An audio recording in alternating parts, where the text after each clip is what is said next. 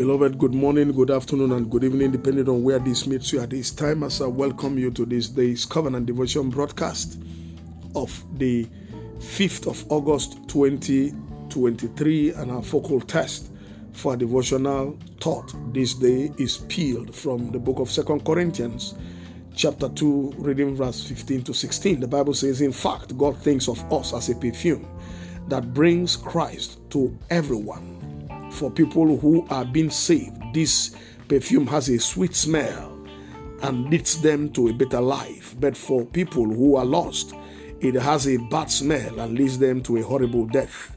No one really has what it takes to do this work. This is a very strategic scripture that is very instructive for every believer to understand his importance and value before God here on earth. God sees every believer as his true representative who will enhance the kingdom expansion by his or her conduct, comportment, and character. The Bible says here that God sees a believer as a perfume, an odor, a sweet smelling odor, a sweet smelling aroma that infuses into the air and gets everyone who perceives it interested, attracted, and longing to be like him or her to come to Jesus.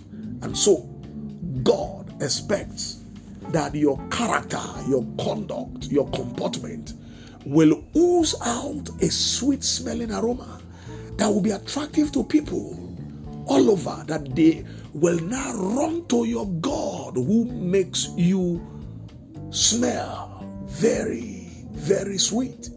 That's what God does when you give your life to Christ. He puts that sweet aroma upon you to continue to live out the life of godliness. The life of godliness is a sweet smelling aroma.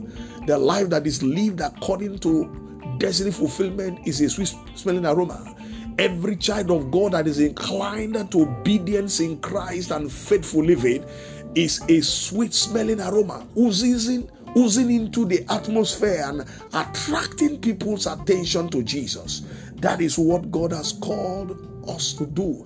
And as you do that, there is life. If you go the other way, it leads to death because foul odor shows us that something is death, something is decay. And that is not what you are supposed to be. God says you are the light of the world.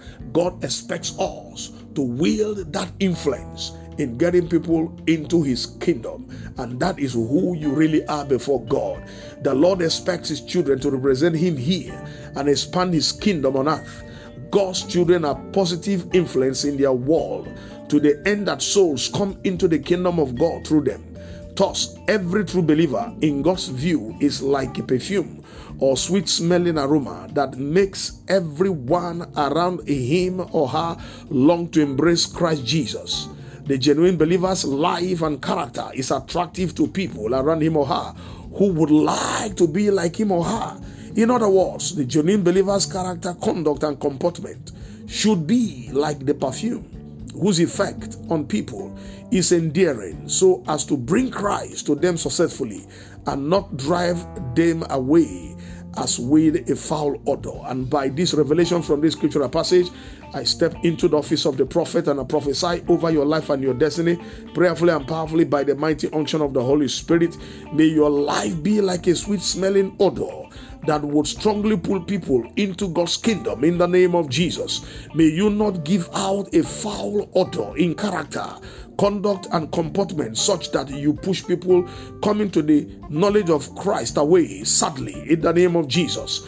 May your life conduct attract men to God's kingdom always in the name of Jesus. May you be a positive influence towards kingdom expansion wherever you are in the name of Jesus. May your life's aromatic odor never be hijacked or replaced with a foul odor due to ungodly inclination in the name of Jesus. And so shall it be, for in Jesus' most wonderful name I've prophesied. Amen. I still remain Darlington Amadi, the lead pastor, New Revelation Baptist Church, number 8 Ashabi Cole Street, Agidingbi, Ikeja, Lagos, Nigeria. Have a wonderful weekend experience, and may God continue to be gladdened seeing you oozing that sweet smelling aroma always. Amen. Shalom.